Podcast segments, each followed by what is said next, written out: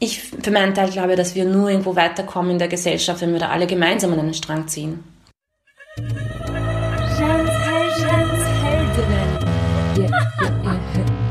Darf ich das? Kann ich das? Mag ich? Mach ich?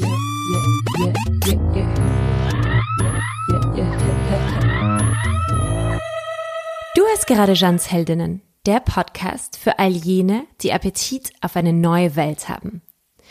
Ich habe Jeans Heldinnen vor zwei Jahren ins Leben gerufen, weil ich Vorbilder gebraucht habe, weil ich zu dieser Zeit etwas verloren war. Ich habe beschlossen, Menschen zu suchen, die mich inspirieren, die mir neue Impulse geben und mir mein Leben versüßen. Meine Heldinnen sind vielschichtig. Sie sind nicht immer einer Meinung. Aber sie haben doch einiges gemeinsam. Sie trauen sich ihren Weg zu gehen, sie sind offen für Diskussionen, sie sind neugierig.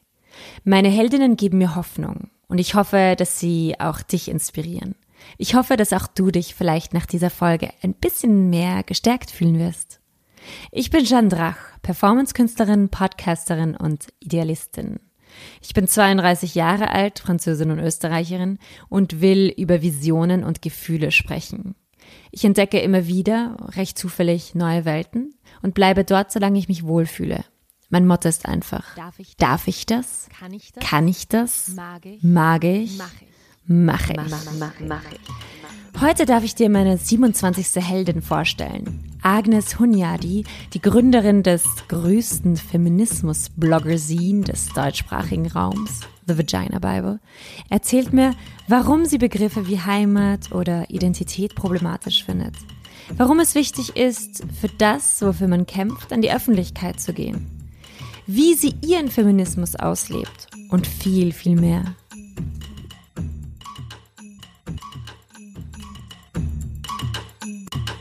Die fünfte Staffel geht weiter mit einer neuen Heldin.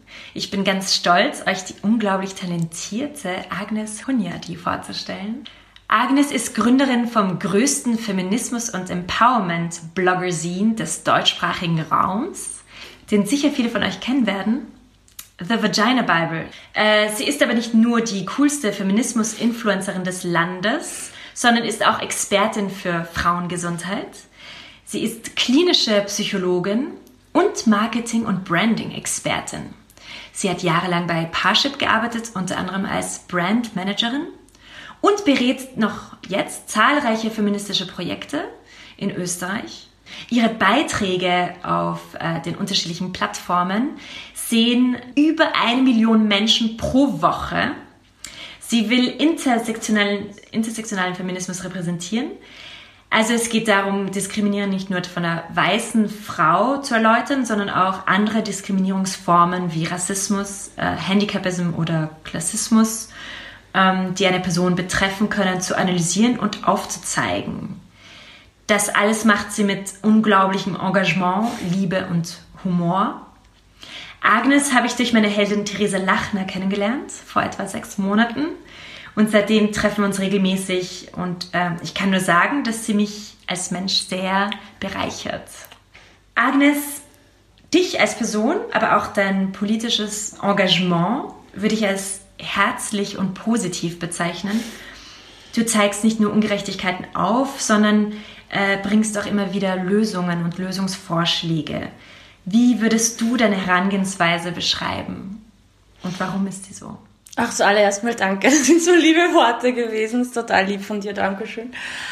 Ähm, ich finde, es ist schon ziemlich gut zusammengefasst, dass es mir vordergründig nicht nur darum geht, irgendwie den Finger in den Wunden zu legen oder ähm, Diskriminierungen oder Ungleichheiten aufzuzeigen, sondern auch Lösungen zu bieten. Ähm, und natürlich gibt es nicht eine Lösung, weil auch die Probleme oftmals sehr komplex sind und ineinander verwoben sind mit anderen Strukturen. Ähm, aber ich bin halt total ein Fan von Wissenschaften und von Studien und Experimenten und versuche auch hier für mich selber nämlich da ähm, Hilfestellungen zu finden. Und ich finde es halt mega, mega schade, dass ähm, spannende und gute Experimente oder Studien so lange brauchen, bis die mal ankommen in der Mitte der Gesellschaft. und da versuche ich eben, ähm, das irgendwie runter zu deklinieren und ganz verständlich und, und leicht lesbar quasi irgendwie zu machen. Also da auch gerne in meinen Vorträgen oder Workshops, die ich halte. Also wirklich ähm, Menschen einfach ähm, State-of-the-Art-Wissen zukommen zu lassen, ist mir ganz, ganz wichtig. Ähm, da gibt es ja auch viele Untersuchungen, die zeigen, wenn es irgendwelche Untersuchungen oder gute Ergebnisse gibt, bis die zum Beispiel nach Europa oder in den deutschsprachigen Raum kommen, braucht das schon so acht, neun Jahre. Bis das aber runterdekliniert wird auf Medien, die leicht konsumierbar sein, vergeht nochmal die gleiche Zeit. Und dann haben wir hier wirklich ähm, einen Wissenvorsprung, der vielleicht schon eine Generation betrifft.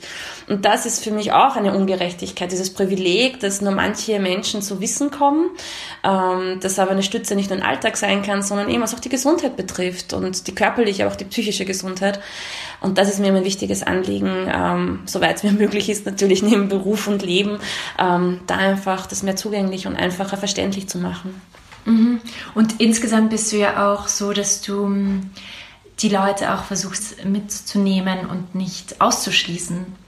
Ja, ich glaube, das ist aber grundsätzlich so eine Lebenseinstellung oder äh, wie man ans Leben rangeht. Ähm, und das ist halt nur, wie es für mich sich gut anfühlt ich sage oft, wenn sich Leute wieder über andere aufregen und so, dass man mal festhalten sollte, dass hat jeder Mensch irgendwo seine Daseinsberechtigung. Ähm, das vergessen viele Leute, ähm, wenn wir schnell mal Vorurteile fassen oder, oder schnell mal wen über den Kamm scheren oder schnell mal kategorisieren, was sehr wichtig ist und auch unser Kopf funktioniert so. Wir denken in Kategorien und Schubladen, so ist auch unser Gehirn strukturiert und hat auch irgendwo evolutionsbiologisch seine Grundlagen, dass wir sofort natürlich clustern können und sofort sagen können, das ist jetzt gefährlich, nicht gefährlich, sympathisch, unsympathisch aber dass wir da immer offen bleiben, dass wir offen bleiben gegenüber Menschen und dass wir nie wissen, welche Packerl die mit sich herumtragen, was die für Geschichten haben ähm, und soweit es geht, nicht das auch immer auf uns beziehen. Also das beste Beispiel ist, glaube ich, wenn man nur bei der Kasse ist und die, die Kassiererin oder Kassierer motzt dann an und man fühlt sich ja sofort angegriffen und wieder dann zurückkommt dann und sich mal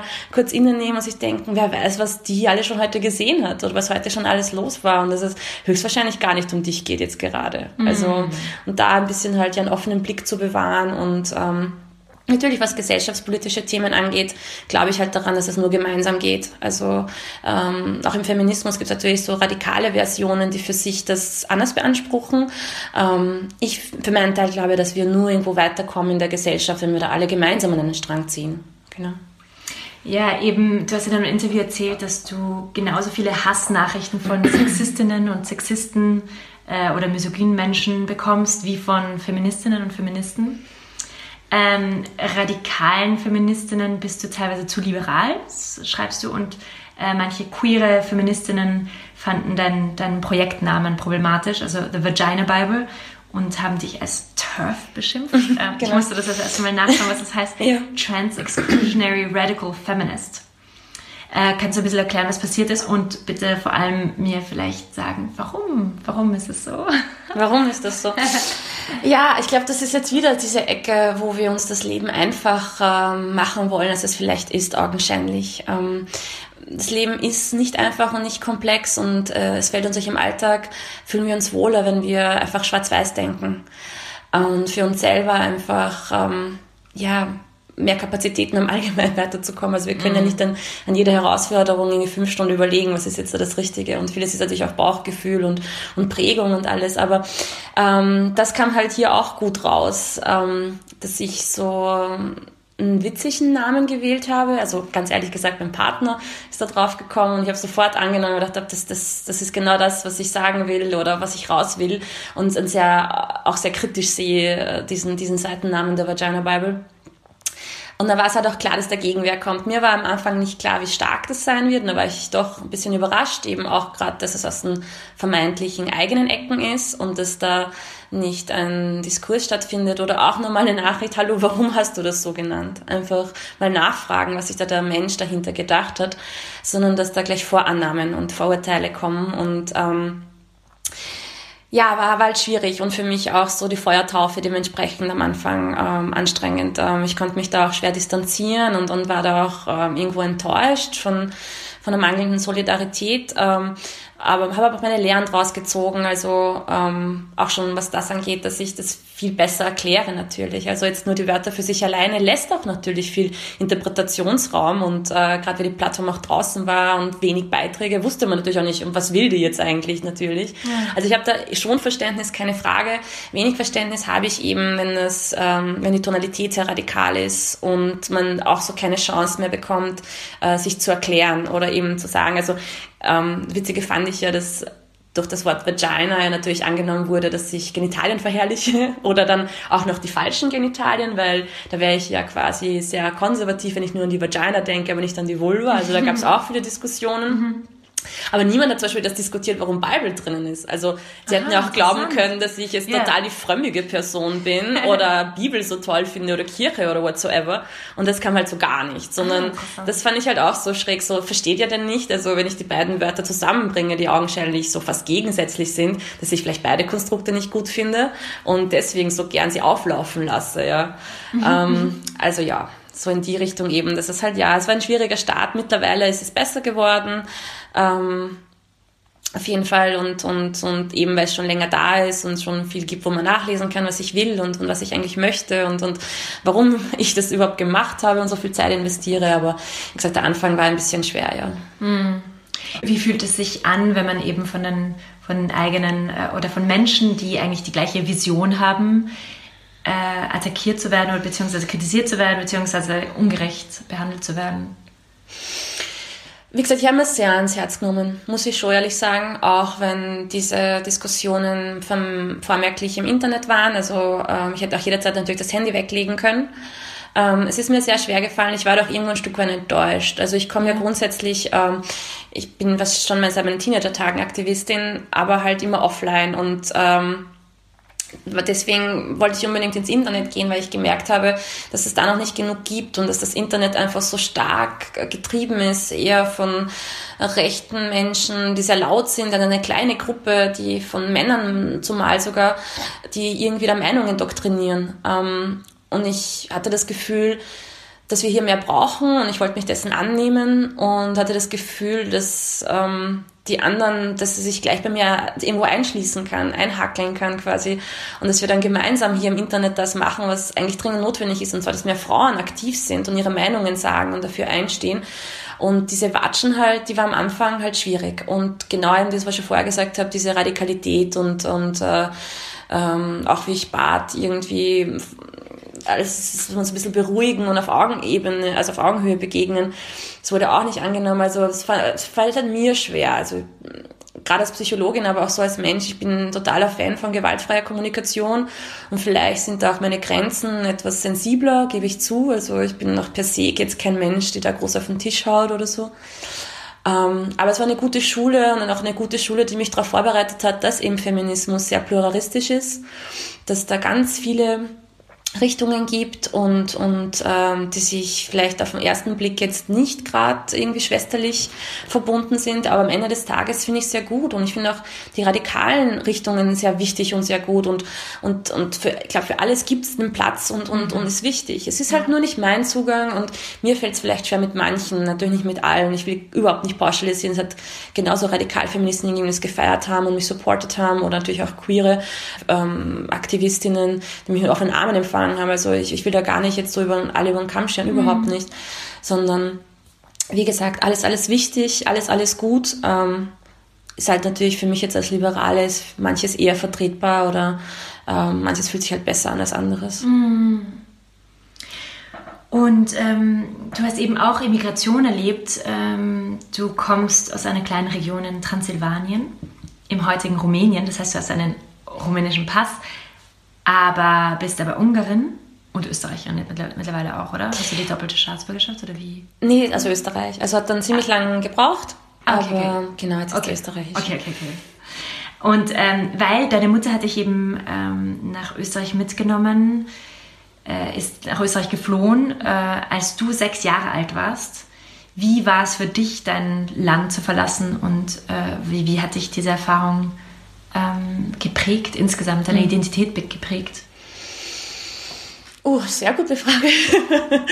Chapeau. Ähm, Identität, ja, ich habe da, glaube ich, an sich ein bisschen ein Problem mit Identität. Ähm, tue mich auch schwer mit so Begriffen wie Heimat. Also ich gehöre da absolut zu den Menschen, ähm, wo ich deswegen nicht beantworten kann, was für mich Heimat ist. Also ich finde es immer so faszinierend, wenn, keine Ahnung, ich Kärntner begegne und meinen, ah, meine Heimat ist so schön, und ich denke, Hä, was, Kärnten ist deine Heimat? Also ähm, wie soll ich sagen, also ich, ich habe da nicht so einen so ein Touchpoint, mir ist das auch nicht so wichtig. Mhm. Ähm, ist natürlich auch schwierig, wenn man mich fragt, so, ähm, was bin ich oder so? Und dann würde ich schon sagen, ich bin hier geprägt, hier zur Schule gegangen, hier aufgewachsen.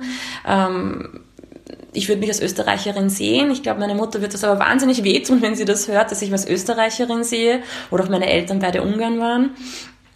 Aber eben dieses, dieses, diese Verwirrung kommt vielleicht auch daher, dass ich aus Siebenbürgen komme, also Transsilvanien eben, was immer äh, voll war mit verschiedenen Nationalitäten und Kulturen. Also deswegen finde ich es schon so schwierig, nur zu sagen, ich bin nur Ungarin, weil wenn man ganz genau ist, bin ich eigentlich Seglerin, sind eben die Ungarn in Rumänien. Also ich kann auch wenig mit den Ungarn in Ungarn anfangen, witzigerweise. Also du merkst, es ist, es ist, es ist, es ist nicht so einfach. Ähm, aber klar, ich bin hier zur Schule gegangen. Ähm, ich glaube, dass das prägt dich schon mal massiv. Also meine, meine prägenden Jahre wie Pubertät war alles hier und, und ähm, den Konstrukten hier, die schon nochmal anders waren. Also vor der Revolution war ja in Rumänien und natürlich auch in Siebenbürgen war ja Sozialismus.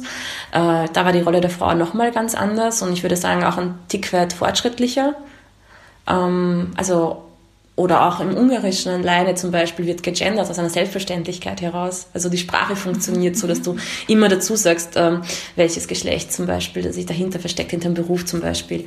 Und Österreich war dann schon ein Ticken anders. Ähm, aber gut, ich war auch so klein. Also ich darf man, glaube ich, nie vergessen. Sicher, man sagt auch psychologisch, die ersten drei Jahre sind so wahnsinnig prägend. Äh, das kriegst du teilweise gar nicht mehr raus aus dem Unterbewusstsein, was du gesehen hast, was du erlebt hast. Aber ich würde so aktiv sagen, aktives Bewusstsein ist Österreich und, und was ich hier erlebt und gesehen habe. Genau. Mhm, mhm.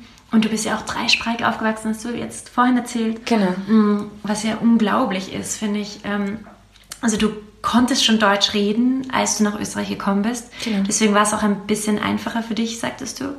Ich glaube, für mich war es, ähm, also an sich, dass ich schon ein Kind war, ähm, glaube ich, hat schon mal einfacher gemacht. Also meine Mutter war schon eine Person, die mit mir immer sehr offen geredet hat und auch über Probleme sehr konkret die benannt hat und sich sehr bemüht hat, hier auf einer Ebene zu reden.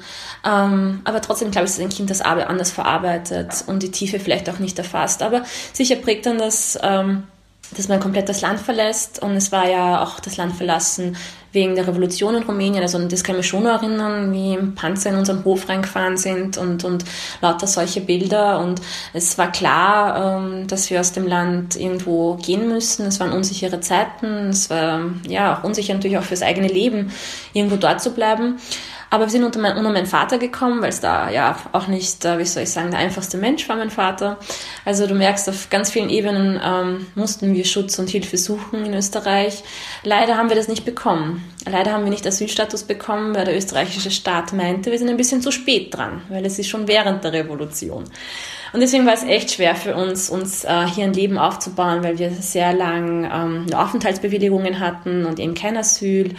Und wow. auch die Staatsbürgerschaft hat, äh, glaube ich, weiß nicht, acht Jahre gebraucht, bis wir sie bekommen haben. Und bis dahin war es halt wirklich so alle drei Monate hin zur Polizei und herzeigen, wow. dass man eh ein guter Bürger und Bürgerin ist. Also ähm, auch immer vorzeigen, ob ich gute Noten habe. Also das war immer schon, immer das performen müssen quasi vor den von den ganzen Vertretern des Staates, dass man doch uns bitte hier lässt und, und bitte aufnimmt. Ähm, wir bemühen uns eh und tun eh quasi. Mhm, mhm.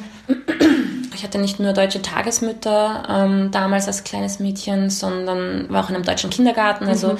wir hatten dann eher vielleicht deutsche Kultur geübt, also Deutschland, Deutschland, also da Feiertage und solche Sachen. Aber ich muss auch sagen, dass so jetzt keine großen Unterschiede waren. Also keine Ahnung, meine Mutter hat mir Schnitzel gemacht, wie ich klein war und wir hatten Sissi geschaut im Fernsehen. Ähm, also es war jetzt nicht der Kulturschock, das mhm. nicht. Ähm, es war halt vielleicht die Willkommenskultur, die mich sehr geprägt hat als kleines Kind.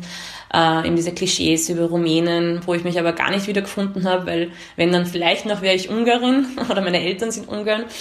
Und ähm, da doch mit einem zweierlei Maß eben auch bei mir gemessen wurde. Auch Österreicher sagen, ja, als Ungarin bist du ja keine Ausländerin. Also wir haben ja mal zusammen gehört und, und die ganzen Geschichten. Also da war auf einmal dann aus, aus einer Diskriminierung, tut's weg eure Taschen, weil die Rumänin kommt, auf einmal so, ah, na, wir haben eh mal zusammen gehört, K und K, Cheers, ne, und, und, und sitzt die her, ne, so nach dem Motto. Also, das war vielleicht ein bisschen mehr prägend für mich, dass, da, dass ich am eigenen Leib gemerkt habe, okay, es, es, es macht jetzt was aus, wo ich herkomme. Ähm, ich habe mir es aber nicht ausgesucht, wo ich, wo ich geboren werde oder, oder was da in den Ländern passiert. Und natürlich weitergehend auch in der Pubertät. Okay, es hat einen Unterschied gemacht. Also ich habe es erst in der Pubertät gemerkt, es hat einen Unterschied gemacht, welche Genitalien ich zwischen den Beinen habe. So, warum? also warum, warum glaubt ihr, dass ich, keine Ahnung, äh, dann vormerklich zum Beispiel emotionaler sein muss? Oder warum glaubt ihr, dass ich mehr Pink mag oder jenes? Also warum wird das über mich drüber gestülpt? Das war für mich so totales Unverständnis. Das heißt, woher kommt eigentlich dein, dein ähm, Bezug zum Feminismus oder warum hast du dich insgesamt mit Feminismus beschäftigt? Kommt das davon? Teils auch, ja klar. Also ich glaube äh, natürlich sehr stark einfach auch die Mutter, die, mhm. die ihren Weg gegangen ist und äh, eigentlich mega radikal, so nur mit einem Koffer und die Tochter in der Hand einfach das Land zu verlassen. Sie war auch damals schon 42, also ein Alter, wo du denkst, pff, frisch anfangen und das nämlich mit Null anfangen und, und wirklich auch äh, alles hinter sich lassen, ob es jetzt Güter ist oder oder ähm, Ausbildungen, die wahrscheinlich in dem Land nicht anerkannt werden und, du, und wie gesagt, sie hat auch in einer Fabrik arbeiten müssen. Also das, das war jetzt nicht vormerklich oder so greifbar für sie zum Vorteil, dass sie den Weg gegangen ist, sagen wir es mal so. Ähm, das hat mich natürlich sehr geprägt, dass, dass eine Frau äh, selbstverständlich ihren Weg gehen kann und soll. Also dass doch bitte da kein Unterschied ist. Ähm, und erst später gemerkt habe, nein, wie, wie das andere aufnehmen oder auch Verwandte schon, nur dass sie sich scheiden hat lassen, dass das irgendwie so war, so was Besonderes. Und ich so, why, warum? Aber natürlich als Teenager, ich war damals schon politisch aktiv und hatte immer so, so ein Radar für Ungerechtigkeiten und konnte mich da leider irgendwie nie so zurücknehmen oder konnte das nicht einfach so verdrängen, sondern sehr schnell schon angefangen, politisch zu engagieren. Und Feminismus, keine Ahnung, ich glaube, ich habe es nie so genannt also es war für mich so eine Selbstverständlichkeit, dass man doch äh, hier keine Unterschiede macht und äh, dass auch bitte die Gesellschaft keine machen sollte. Ähm, und ich habe es dann eher gemerkt in meinen Zwanzigern, wo es beruflich aufwärts ging, ähm, oder auch im Uniwesen, aber wo ich gemerkt habe, da, da gibt es irgendwas, das, irgendwann hören meine Möglichkeiten auf. Und da ist wirklich der Frust stark geworden, dass ich mehr in einer Bubble lebe, die nicht der Realität entspricht, ähm, eben auf dem Uniwesen gemerkt habe, okay, ich studiere Psychologie, wir sind hier vormerklich StudentInnen.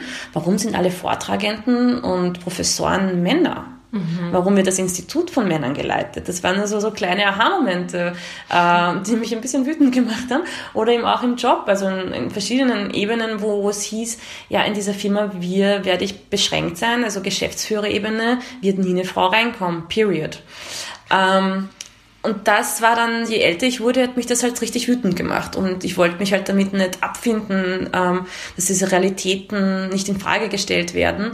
Ähm, Im Gegenteil, sondern dass es eher so im, im Kämmerchen mit Freundinnen drüber gesudert wird, sondern können wir bitte es öffentlich machen? Können wir einfach öffentlich sagen, dass wir es nicht okay finden? Ich finde, es ist so Step 1.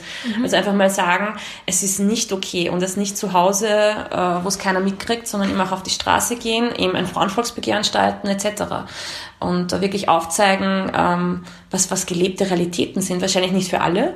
Ich glaube, deswegen ist auch die Solidaritätsfrage immer so schwierig, weil manche halt diese ähm, nicht an Hinderungspunkte kommen oder an, an, an Eckpunkte, die ihnen das Leben ein bisschen erschweren. Mhm. Äh, auch unter den Frauen natürlich. Ähm, aber zeigen wir mal auf, was, was gelebte Realitäten sind und es da sehr wohl Grenzen gibt und dass es sehr schade ist. Und warum ist dieser Knick dann mit Mitte 30? Warum verändern sich dann auf einmal Gehaltsunterschiede so markant? Und warum geben dann auch äh, laut Studien manche Frauen mit Anfang 30 deren Karrierewünsche auf? Also was sind da für Konstrukte dahinter und, und was tut sich da? Und ähm, das finden viele nicht gut. Mhm. Das ist auch nicht notwendig eigentlich. Also, mhm. can we stop that? genau. Aber wie gehst du dann mit Meinungen anderer um? Was hilft dir dann, den Dialog zu suchen?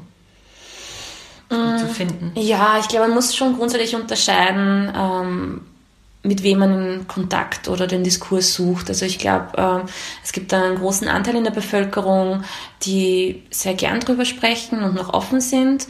Und dann aber einen gewissen Teil, die, die, sind, die sind so scheuklappig, ähm, die wollen das gar nicht hören. Das, das würde vielleicht deren Grundannahme noch irgendwie erschüttern, dass die Welt eine gute und eine gerechte ist. Also wir haben ja solche Grundannahmen. Ähm, die wollen wir schützen, die wollen wir schützen und dann dementsprechend diskutieren wir bitte auch nicht drum. Die, die vielleicht offen sind dafür, ähm, denen möchte ich schon mit gelebten Realitäten im entgegenkommen, dass wir die Augen aufmachen, was zum Beispiel Gewalt gegenüber Frauen angeht, ähm, was glaube ich nicht zu diskutieren ist, dass das nicht okay ist. Nur wie können wir zum Beispiel schauen, dass wir für mehr Sicherheit sorgen und äh, dann natürlich weiterhin zu, zu Studien und Statistiken nicht wegdiskutieren können, was Gehaltsunterschiede angibt, die einfach da sind und greifbar. Und diese und noch andere Strukturen wirklich dazu führen, dass wir Frauen haben, die in der Pension einfach 40 Prozent weniger haben im Börsal und dass die zurechtkommen müssen, dass mhm. die am Existenzminimum leben. Und über solche Sachen müssen wir reden, weil ich glaube, wir uns schon alle darauf geeinigt haben, dass wir gleich sind. Alle Menschen sind gleich und alle sollten doch ein, ein lebenswertes äh, und gutes Leben führen können. Und wenn wir aber uns anschauen, von was die teilweise überleben müssen, äh, gerade Pensionistinnen zum Beispiel oder Alleinerzieherinnen, das bricht mir fast das Herz. Also mhm jeden Euro irgendwie fünfmal umdrehen, das ist, glaube ich, wird einem Land auch nicht gerecht, das so reich ist wie Österreich. Absolut, ja also um die Frage nochmal, glaube ich, zu beantworten, ich bin, es hat mein Zugang, aber das ist natürlich ein sehr, sehr ähm, kognitiver Zugang und zwar wirklich anhand von Fakten zu reden und ähm, wird natürlich schwierig, weil viele Themen auch sehr emotional sind. Also gerade wenn wir über Gewalt an Frauen sprechen, äh, auf beide Seiten gehen die Emotionen hoch, das rüttelt dann bei jedem. Das ist natürlich extrem Themen und dann fällt es auch schwer, hier irgendwo äh, Boden Haltung zu bekommen. Ich bei mir selber auch. Also ich hatte letztens in einer Weiterbildung eben die Konfrontation von einer Vortragenden, die ähm, ja ein bisschen Victim Blaming betrieben hat, mehr Mitleid hat ihrer Aussage nach, wenn einem zehnjährigen Mädchen irgendwie Gewalt angetan wird im Vergleich zu einer jungen Frau, die sich vielleicht auch noch aufreizend gekleidet hat und des Nächtens alkoholisiert herumgeht. Und da habe ich auch gemerkt, uh, Emotionen gehen hoch, aber ich will und kann das nicht hier stehen lassen in einem Raum, wo mit mir noch um die 30 sehr junge Frauen waren und natürlich hier eine Vortragende, eine Professor, Doktor, whatsoever, mhm. äh, das einfach so vor sich gibt, ihre Meinung. Mhm. Das fiel mir auch schwer, also mal einatmen, ausatmen und jetzt sich beruhigen und hier versuchen mit Fakten zu argumentieren, mhm. ähm, welche Wissen wir haben, auch natürlich zu Übergriffen oder Vergewaltigungen, das hat rein gar nichts mit, mit, der, mit dem Äußerlichen zu tun hat. Es kann leider wirklich jede Opfer davon werden und es hat nichts damit zu tun, ob du jetzt eine, eine Schönheitskönigin bist, sonst würden ja die alle geraped werden, ne? oder ob du jetzt aufreizend gekleidet bist. Also gibt es ja auch viele Untersuchungen, die sich anschauen, was eigentlich da die äh, Frauen angehabt haben und haben wir vom bis. Also es gibt so viel Wissen schon dazu. Ähm, versuchen wir darüber zu reden ja. und nicht über, über Emotionen, die so oft auch schwer greifbar sind, sondern einfach nur schwer sind. Mhm, mh, mh. Das Problem ist aber auch oft, dass die Menschen auch den Fakten nicht vertrauen. Also wir sind jetzt heutzutage auch, finde ich, in so einer Gesellschaft, wo man eh nicht mehr wirklich glaubt. Also man glaubt eher so an seinen eigenen Emotionen oder Impulsen oder was auch immer, aber nicht, nicht so sehr an Fakten. Das ist, finde ich, ein sehr, sehr großes Problem, was uns, glaube ich, auch nochmal groß um die Ohren fliegen wird. Also teilweise fliegt es uns jetzt schon um die Ohren, wenn man sich anschaut, Wahlkämpfe, jetzt natürlich Amerika war so ein Thema, aber jetzt auch Brasilien. Ähm, Politiker machen eigene Nachrichten, eigene Neuigkeiten. Sie bekommen hier viel Rückhalt auch in den sozialen Medien von, wie gesagt, dieser vorher genannten kleinen Gruppe an Menschen. Ähm, und das ist sehr, sehr gefährlich, weil auch diese Medienkompetenz ja nicht irgendwo gelehrt wird. Also auch jetzt die neuen heranwachsenden Kinder, die bekommen ja nicht diese Skills in die Hand zu unterscheiden, was jetzt wirklich Fake News sind, nämlich echte Fake News oder wirklich Nachrichten. Also, mhm. und das, das finde ich wahnsinnig schade und dass sie da auch in Fallen reintappen und von bis, also da geht es nicht nur um Nachrichten, sondern auch um Informationen zur Gesundheit oder zum eigenen Körper. Und ich ertappe mich da selber dabei, dass ich, wenn ich eine Nachricht lese, oftmals auch mal ein Stück weit zu faul bin, da eine dritte, vierte Quelle zu suchen. Mhm. Ist anstrengend. Mhm. Aber dieses, dieses, dieses, dieser Trugschluss, dass wenn es Internet ist oder im Internet steht, dann muss es wahr sein, es ist wahnsinnig gefährlich. Mhm. Und wie gesagt, das wird schon, das, das wird uns auch mal auf den Kopf fallen. Also ich habe das ein bisschen beobachtet, auch in Brasilien. Dieser Wahlkampf ist rein im Social Media geführt worden. Du hast keine Plakate auf den Straßen gefunden, keine großen Diskussionen zwischen den Anwärter und Anwärterinnen, sondern wirklich nur Meinungsmache, Stimmungsmache, Emotionen rütteln und das ganz, ganz groß und das in Social Media, was ja für jeden greifbar ist. Ja? Und dann natürlich hast du vollkommen recht. Was machen da Fakten, was spielen die für eine Rolle? Wenn auf einmal aber hier ein sympathischer Mann steht, der der Herrgott was äh, versprechen wird, aufgrund deren Ängste, die er vorher gerüttelt hat. Deswegen nochmal mehr, glaube ich, muss, muss auch die, diese ganzen Akademiker, diese, diese ganzen Journalisten, diese ganzen, die sich eigentlich dem hingeben, Informationen zu machen und bereitzustellen, nochmal mehr vielleicht neue Methoden auch finden mhm. und sich vielleicht nicht so gut sein, dass es im Social Media zum Beispiel präsentieren. Mhm. Ja, ja. Genau. Stimmt, und genau das, was, wie du es auch machst, einfach auch einfach erklären also nicht, nicht nur diese akademische Sprache reden, Fachsprache reden, mhm. sondern auch es so einfach erklären wie möglich. Voll und nicht nur akademisch, das finde ich immer so schade, dass das dann leider in dem Kreis bleibt natürlich, mhm. weil es deine eigene Sprache ist und äh, auch eine sehr privilegierte Gruppe irgendwo ist, sondern ich muss auch sagen, ich werde immer mehr eine Verfechterin davon, dass wir uns auch irgendwie neutral ausdrücken. Und gerade wenn es um Feminismus geht, ähm, also ist meine Meinung, da auch irgendwo Kampfbegriffe mal hinter sich zu lassen. Also für mich war so ein prägsames Erlebnis, ich war beim Vortrag von Iris Bonnet, das ist eine Verhaltensökonomin, eine Psychologin, auch ganz groß in Harvard am Unterrichten und sie hat einen Vortrag gehalten in der österreichischen Nationalbank. Also kann, kann man sich vorstellen, ne? total so White-Collar-Menschen, äh, Geld, Geld, Geld, Geld. Und die hat eigentlich einen Vortrag gehalten im Kern darüber, wie es zu diesen Ungleichheiten in der Gesellschaft kommt, teilweise sogar schon pränatal und tolle Studien präsentiert, die aber voll einfach rübergebracht und äh, sehr verständlich. Und es war so schön anzusehen, weil für mich als Psychologin, es war vieles, was ich von der Uni schon kannte oder mir irgendwo selber angeeignet habe. Das heißt, ich hatte die Chance, ein bisschen rundum zu schauen und in die Gesichter der Menschen zu blicken und die waren wirklich baff, also teilweise wirklich Mund offen und das habe ich ja gar nicht gewusst und da, da, da, da. Und bei den Nachbesprechungen dann so wirklich, wir noch zusammengestanden sind mit ein paar Leuten, war es so witzig, weil ich denen gemeint habe, ist ihnen eigentlich klar, dass, dass diese, die Iris Bonet einfach gerade die Grundzüge von Feminismus erklärt hat oder warum es Feminismus gibt, warum brauche ich Feminismus? Und die waren dann so, nein, warum? Das ist ja nicht Feminismus. Und also, dass man auch da ein bisschen, Spannend, ja. ja. voll, und dass man auch da ein bisschen wegkommt, ähm, ähm, tricken wir vielleicht auch die Leute, damit dass man jetzt nicht da rausgeht und, und, und das so an die große Glocke hängt und dem eine Überschrift geben muss, sondern ja. es geht um den Inhalt und die Sache und dass wir für mehr Fairness und, und, und Gerechtigkeit ähm, irgendwo sorgen möchten. Und bist du, also lebst du diesen Feminismus auch immer, auch im Privatleben? Beziehungsweise gibt es auch Widersprüche in deiner Person, was Feminismus betrifft oder Gleichheit der Geschlechter oder was auch immer? Oder Klischees einfach? Ja, ja, ja, voll, voll. Nein, also ich überlege gerade welche, weil es da sicher wie Dutzende gibt. Nein, ich glaube äh, natürlich nicht. Ähm, ich habe ja auch eben diese Plattformen gegründet, gerade auf Instagram, nicht nur, weil ich was im deutschsprachigen Raum haben wollte, sondern weil ich selber gemerkt habe, ich möchte gern mich weiterentwickeln und möchte gern den Weg gemeinsam mit anderen Menschen gehen und meine Überzeugungen irgendwo mal hinterfragen und meine Privilegien mal ja durchblicken. Tut manchmal weh ähm, viele eben auch, du sagst, Klischees oder von Eigenheiten, die man so hat, ähm, die mal so hinterfragen, ist nicht angenehm, aber voll wichtig. Und bei mir doch. Also ich bin selber sehr überrascht, dass ich jetzt mit fast Mitte 30 ähm, Heirat und Kinder auf einmal Thema ist, hätte ich früher gesagt, nein, sicher nicht und brauche ich nicht und whatsoever. Und nein, jetzt merke ich, da kommt was hoch und das ähm, ja, überlege ich sehr viel auch für mich, ganz ehrlich gesagt, und versuche da zu reflektieren, woher kommt es wohl und warum will ich es. Also jetzt gar nicht, um das zu ändern. Ähm, also ich kenne natürlich zu den Feministinnen, die, die alles gut heißt und alles gut findet. Ähm, ich, ich rufe halt auch eben nur auf, und wie es bei mir selber auch macht, mal zu hinterfragen, warum man das will. Egal was, ob es jetzt ähm, Körperhaare ist oder nicht Körperbehaarung mhm. oder schminken oder nicht schminken. Voll wurscht am Ende des Tages. Nur, dass wir uns mal, mal diesen Moment geben äh, der Reflexion und überlegen, äh, will ich das wirklich? So? Oder kommt das vielleicht irgendwo anders her? Und das, das kann auch mal bei manchen Themen unangenehm werden. Ähm, also das habe ich schon beobachtet oder auch voll witzig, ganz ehrlich gesagt, mein ganzes Leben war ich gegen rosa. Ja, also das heißt mich jagen können mit, weiß ich nicht, rosa Nägel, rosa T-Shirts, rosa whatsoever. Alles weg, weg, weg von mir, weil ich bin ja anders, ja.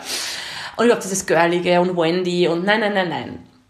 Und ich habe mich wirklich dabei ertappt, äh, wie ich mich näher mit Feminismus auseinandergesetzt habe, so, wow, Alter, bist scheiß sexistisch, wenn du dich so eben hervorhebst und, und sagst, du bist halt anders wie andere Mädchen. Was ist denn schlecht an anderen? Na, eh nix. Aber, aber dass man sich da mal challenged, ja. Ja. Und Fun Fact, wirklich seitdem es die Vagina Bible gibt, liebe ich rosa. Ich hätte das nie geglaubt. Meine halbe Wohnung ist voll mit rosa.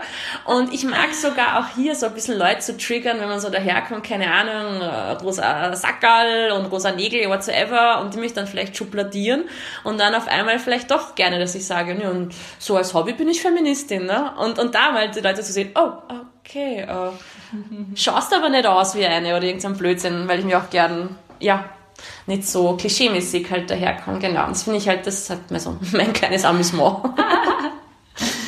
Ja, in unterschiedliche Rollen zu schlüpfen, das hast du eh vorhin auch gesagt, ähm, als wir einen Kaffee getrunken haben. Das magst du auch ganz gerne. voll, voll, voll. Ja, jedes Mal, wenn wir uns treffen, hast du irgendwie ganz viele unterschiedliche neue Projekte und so am Laufen. Und Oh Gott, ich habe ja. das Gefühl, du arbeitest so 70 Stunden in der Woche oder Ja. so. Wie schaffst du es alles unter einem Hut zu bringen und wie schaffst du es, auf dich zu schauen? Oder beziehungsweise schaust du auf dich? Ui, ui, ui, ui. Äh, ja, sehr gute Frage. Ähm, fällt mir nämlich wirklich schwer. Ähm, ich bin leider so allgemein so ein Mensch, äh, entweder gar nicht oder so 150 Prozent. Ähm, und habe mich in meinem Leben schon oftmals sehr verausgabt. Äh, und es kam auch wirklich auch zu auch psychischen Problemen. Ähm, war aber wichtig, glaube ich, um die Grenzen nochmal besser zu fühlen und kennenzulernen und auch jetzt im Nachhinein, ähm, wenn ich mich verausgabe, viel schneller zu merken, okay, dir geht da gerade echt die Puste aus, äh, du, du übernimmst dich äh, und äh, du kratzt Energiereserven, die du eigentlich gar nicht mehr hast. Ähm, ich habe schon versucht, jetzt gerade im letzten Jahr viel zu verändern. Also äh, ich hatte leider so einen leider, aber wie man so schön sagt, so ein Eat, Pray, Love Moment und habe tatsächlich mit Marketing gebrochen eben, äh, weil ich gemerkt habe, es erfüllt mich nicht. Also ich kann da schon meine 60 Stunden runterarbeiten, ähm, habe da auch meine Karriere hinter mir, aber was wartet da noch auf mich? Und dass ich gemerkt habe, aber nein, diese ganzen anderen Projekte, die rundherum sind, wo ich auch viel ehrenamtlich mache, das ist das, was mir Kraft zurückgibt. Und ich glaube, das ist so wichtig, dass man für sich so Inseln findet, ähm, wo man sich aufladen kann. Und das kann natürlich für jeden und jeden was anderes sein. Aber ganz wichtig, Flow-Momente im Alltag zu haben, wo man wirklich mal abschalten kann. Und wenn es nur fünf Minuten ist, äh, wirklich Kraft- und Energiereserven ähm, für sich zu schaffen. Und heute, wie gesagt, habe ich runtergekurbelt, äh, fokussiere mich ganz auf die klinische Psychologie, wo ich merke, da kriege ich wirklich viel zurück. Es hat auch eine Sinnhaftigkeit in meinem Leben. Da weiß ich, wenn ich mich auch mal verausgabe, phasenweise, warum ich es mache. Und, und äh, hier eine Wichtigkeit zu finden. Ich glaube, bei jeder Aufgabe ist es, äh, bei jedem Beruf ist es wichtig, hier einen Sinn zu finden, auch wenn wir in einer Zeit leben, die sehr ähm, expertinnenhaft behaftet ist. Und dann natürlich, wenn du nur ganz ein kleines Fuzzi bist von einer Kette, dann fällt es eigentlich noch schwerer, hier eine Sinnhaftigkeit zu finden, sicher eine Herausforderung im Berufsleben. Und ich habe auch jetzt, äh, gebe auch jetzt Supervision und Coaching eben und da habe ich viele Klientinnen, die genau das Problem haben. Wie, wie kann ich auf mich aufpassen, dass ich mich nicht verausgabe? Und ähm, natürlich kann ich halt mit der Küchenpsychologie daherkommen, wie mit Sport und, und gehe auf Konzerten und schaffe dir ein gutes Surround-System, also mit, mit Menschen rund um dich, die dir helfen und da sind für dich und Ressourcen darstellen. Ganz, ganz wichtig. Ähm, ich glaube aber, dass das auch noch viel, viel tiefer geht und zwar so in Konstrukte wie, wie Self-Love und äh, Self-Care, sich auf sich selber aufzupassen, als wäre man die eigene Mutter.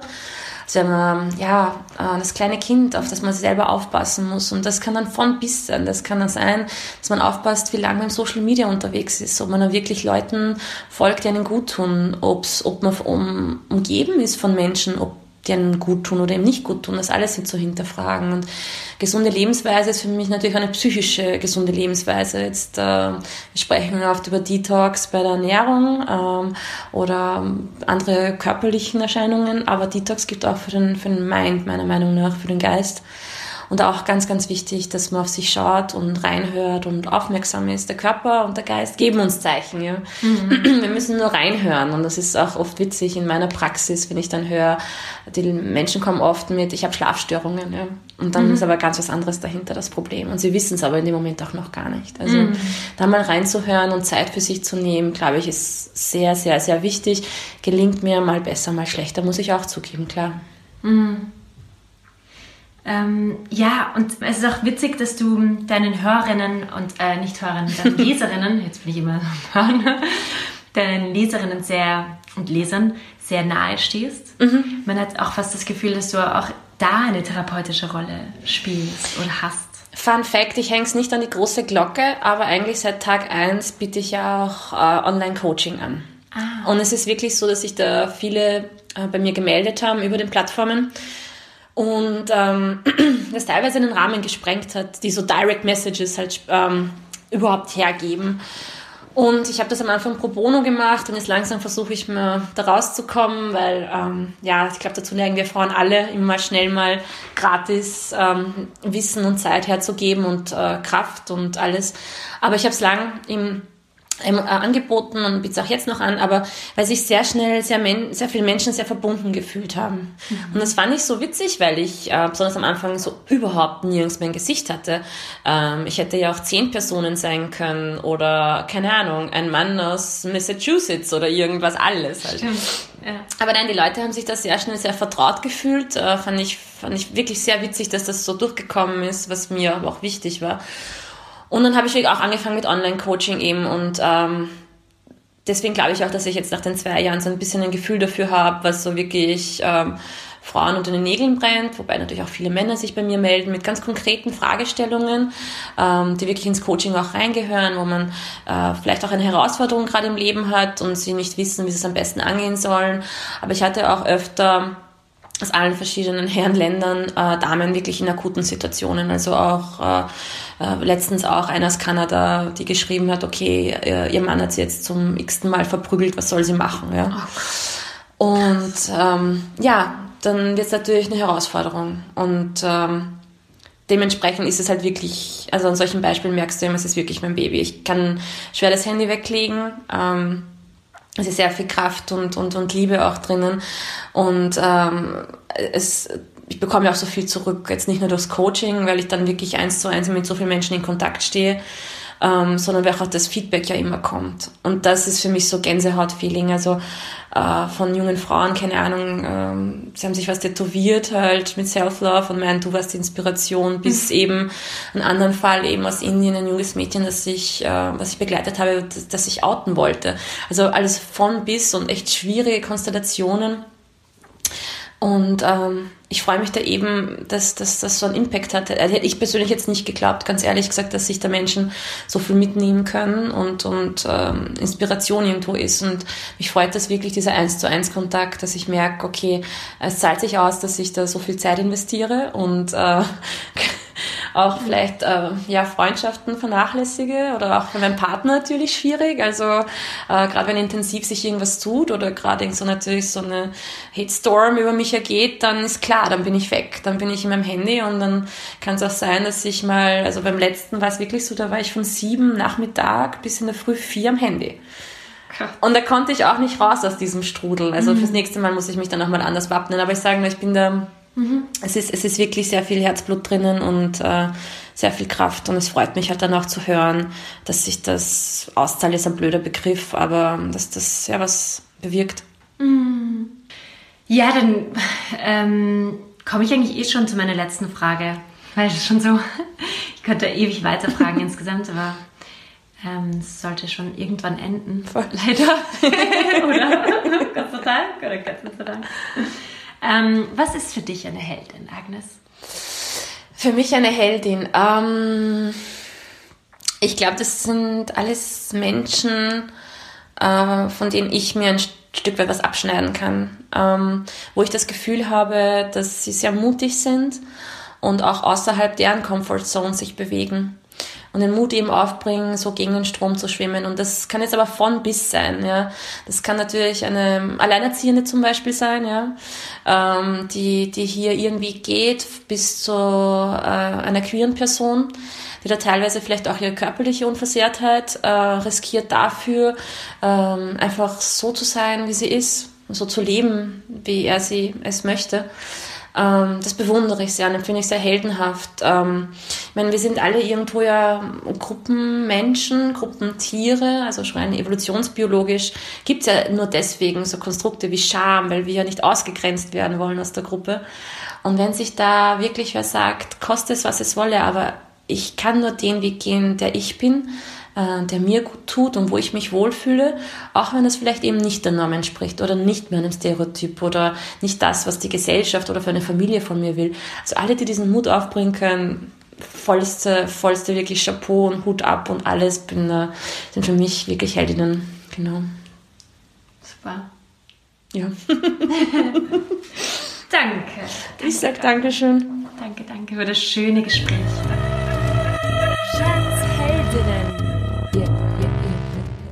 Das war die 27. Folge von Jans Heldinnen mit Agnes Hunyadi. Wenn du mehr über Agnes erfahren willst, schau dir doch bitte ihren Blog an. Auf Instagram oder auf Facebook. Ich garantiere, dass du etwas lernen wirst und dich auch noch danach noch wohler fühlen wirst. Alle Infos findest du unter diesem Beitrag. Und um Blogs ging es auch in der Folge mit Therese Lachner, die größte Sexbloggerin des deutschsprachigen Raums, die mir Agnes vorgestellt hat. Vielleicht magst du dir diese Folge nachhören. Es ist die Folge 20 von Jans Heldinnen. Voilà, und du kannst mir auf Instagram oder Facebook jederzeit folgen. Auf Instagram poste ich eher Persönliches, auf Facebook eher Lesematerial. Ich freue mich, wenn du mich kontaktierst. Wir hören uns in zwei Wochen wieder mit einer ganz anderen Heldin, die uns etwas übers Investieren erklären wird. Es geht dann unter anderem um Geld. Und zwar mit Larissa Lilacher. Ja, genieß das Leben, genieß den Winter. Guten Morgen, gute Nacht, deine Jeanne Drach. Jeannes Heldinnen. Darf ich das? Kann ich das? Mag ich? Mach ich? Können wir bitte es öffentlich machen? Können wir einfach öffentlich sagen, dass wir es nicht okay finden? Ich finde, es ist so Step 1. Mhm. Also einfach mal sagen, es ist nicht okay und das nicht zu Hause, äh, wo es keiner mitkriegt, sondern immer auch auf die Straße gehen, eben ein Frauenvolksbegehren starten etc.